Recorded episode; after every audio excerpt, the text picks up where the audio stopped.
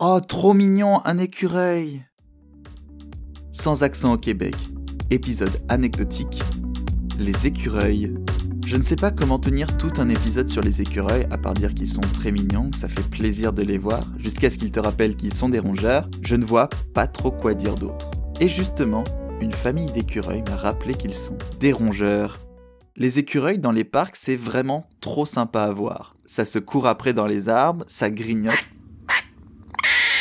Trop mignon Et je pensais pareil jusqu'à ce jour d'avril. Le printemps pointait le bout de son nez, il faisait un très bon 13 degrés Celsius dehors, la neige avait fondu, et c'est alors que je me suis fait la réflexion, tiens, il serait peut-être le temps de passer aux pneus d'été. Sur ma terrasse à l'arrière de chez moi, j'ai un petit cabanon pour ranger des affaires. J'y ai évidemment entreposé mes pneus qui pouvaient très bien passer l'hiver dehors. Protégés de la neige, le froid n'y ferait rien. J'ai ouvert mon cabanon. Stupeur. Le plastique autour des pneus était complètement déchiré. Bon. Sans doute des écureuils qui étaient passés par là. Grand bien leur face en cet hiver si froid. Ils s'étaient peut-être fait un nid le temps que les beaux jours reviennent. Eh, c'est quoi la différence entre un écureuil et un oiseau? Bah l'écureuil il a pas de plumes.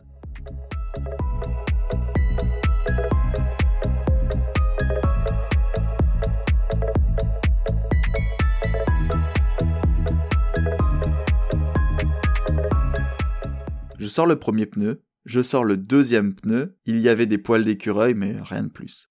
Et là j'arrive au troisième pneu, et ça bouge. Hmm, bon, il va falloir faire sortir ça de là. Je vois également que le plastique est regroupé dans le dernier pneu. Sachant que mes pneus sont montés sur jantes, ça ressemble à des très très très beaux nids. And Clyde. Je retire le troisième pneu et évidemment, un écureuil surgit du pneu complètement paniqué. Et là, j'ai compris que sous le dernier pneu, il y a des bébés. Alors je prends un balai, je tire tout doucement sur le pneu et qu'entend des hurlements, comme si j'ai tripé toute la fratrie. J'étais si mal. Ah, oh, j'étais si mal. Plus que de devoir tout ramasser et jeter ce plastique éparpillé, je me voyais prochainement retrouver des corps de bébés écureuils sans vie, si leur mère qui avait surgi plus tôt les abandonnait. Honnêtement, je ne suis pas sensible aux cadavres d'animaux d'habitude ou quoi que ce soit de répugnant, mais là j'ai eu une montée d'émotions si forte, j'étais vraiment répugné par le fait de casser leur nid en reprenant mon pneu, avec la plus grande délicatesse, j'ai replacé leur nid dans mon cabanon, j'ai laissé entrouvert, mais oh, quelle angoisse. Oh, c'était, c'était vraiment... C'était horrible.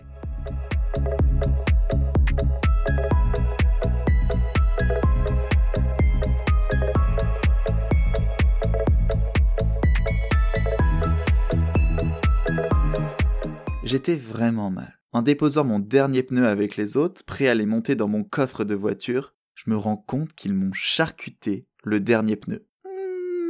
Mmh, les petits salauds. Je leur paye mon cabanon et ils me font racheter un pneu.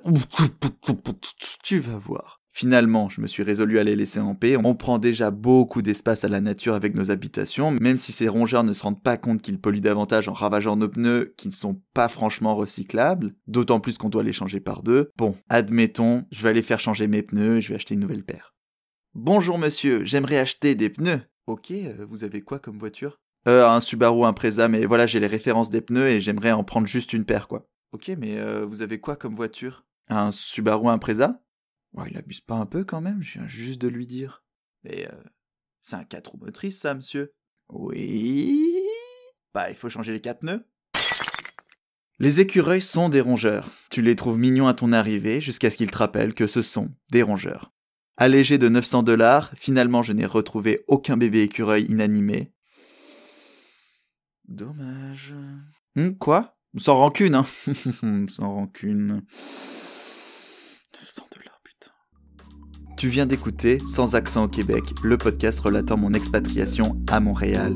Cet épisode est une anecdote bonus à la série, le temps d'une pause d'un mois. Tous les épisodes sont disponibles partout, ils s'écoutent, se réécoutent et se partagent. Fais vivre ce podcast en parlant de lui. Abonne-toi à Sans accent au Québec en podcast et partage-le sans modération. Toutes les musiques qui font de la bande originale de ce podcast ont été réalisées par mon ami 3VTR. Je t'invite à aller découvrir tous ces sons sur les plateformes de streaming où tu écoutes le podcast et à le suivre sur Instagram à 3VTR Musique. Tu peux aussi m'écrire sur Instagram à adrien.barbochet je répondrai à toutes les questions pourvu que tu puisses faire les choix qui permettront d'avancer demain. Tu viens d'écouter Sans accent au Québec, un podcast que je réalise fièrement moi-même, Adrien Barbeau Cochet. Ah, mais c'est ouvert